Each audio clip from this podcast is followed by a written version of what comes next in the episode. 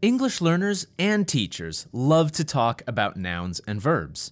And so they should. Those are the building blocks of sentences. But let's not forget about adjectives. Those are the words we use to describe things and feelings. And today, we're going to look at adjectives to describe people that you can start to use in your speaking or writing. Hello and welcome back to another episode of Everyday English with E two. My name is Mark. Each week, we focus on English grammar, vocabulary, pronunciation, or spelling. And this week, it's all about vocabulary and the adjectives that you can use to describe people.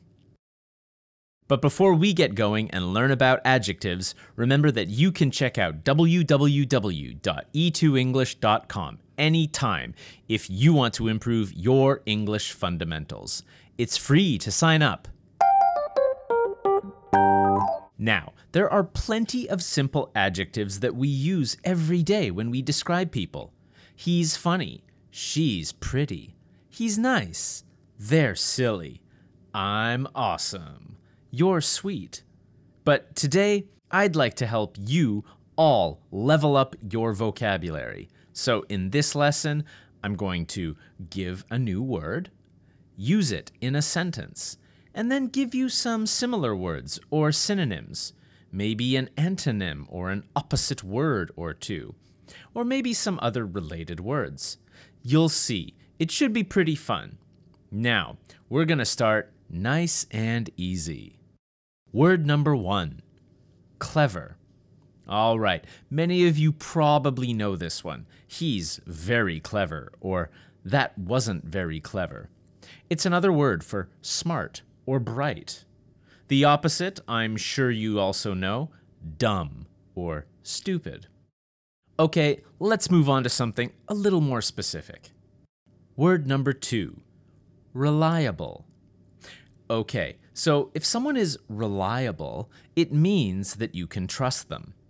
If they say they will do something, they do it. If you need them to help you do something, they'll probably be able to help you. My friend Neil is reliable. He helped me move house last week.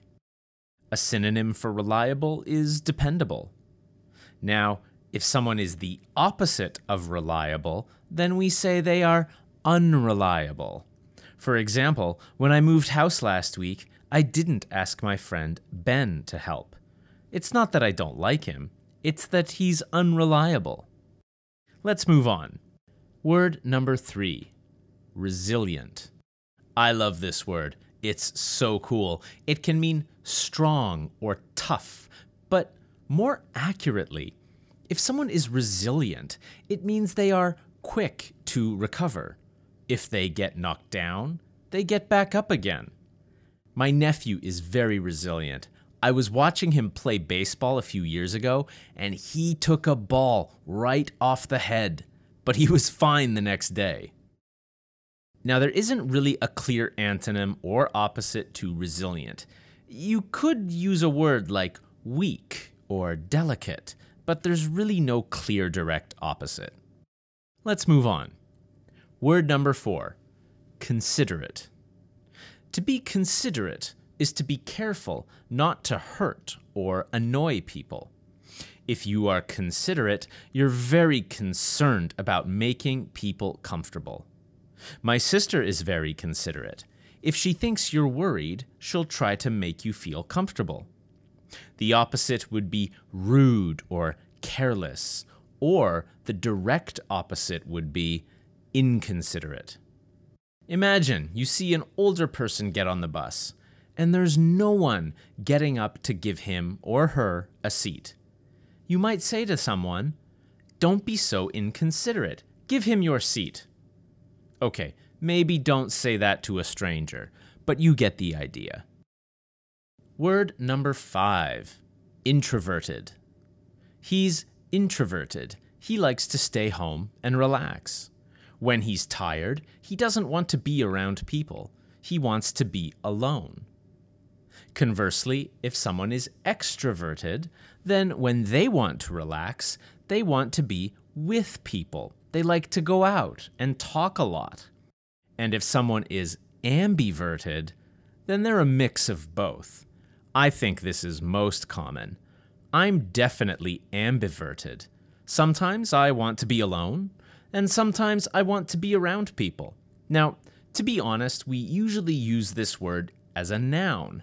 I'm an introvert, or she's an extrovert, but it can be used as an adjective as well. Word number six, diligent. If you are diligent, you show extreme care in what you're doing. You are hardworking and persistent. After diligent studying, I aced the test would be one way you could use that. Or he's a very diligent student. The opposite might be lazy or careless. Number seven, warm-hearted. This one sounds nice, doesn't it? I think it's pretty obvious what it means.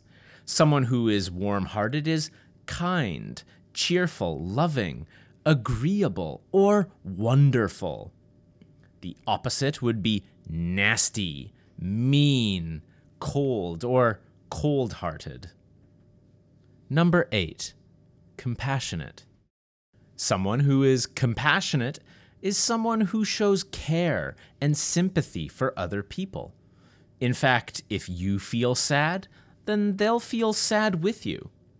The opposite would be cold, uncaring, or indifferent. Number nine, grumpy. And this one is me every day after work. Unhappy or surly. My wife doesn't like it when I work late because I come home grumpy. Or I was grumpy after my hockey team lost the big game. So in this case, it's kind of temporary. But some people are grumpy all the time. My Uncle Roger is very grumpy. The opposite would be cheerful, like my Uncle Jimmy. And finally, number ten, keen. If you're keen, then you're eager or excited and positive about doing things, especially new things or things that are important. I'm super keen to start learning a new language, and I'm keen to learn new vocabulary. Now, there's no real opposite of this, but one fun word that expresses not being interested is indifferent. That means that you don't really care. So if I ask you, what do you want to eat tonight? Thai food or pizza? And you just say, eh, either is good. I'm indifferent.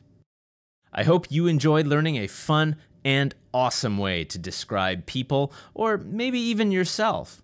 And if you want to continue to develop your vocabulary, or you just want to brush up on your grammar or pronunciation, make sure you head over to w w w dot e two english dot com and sign up for our free online courses. I'm Mark. I'll see you next time.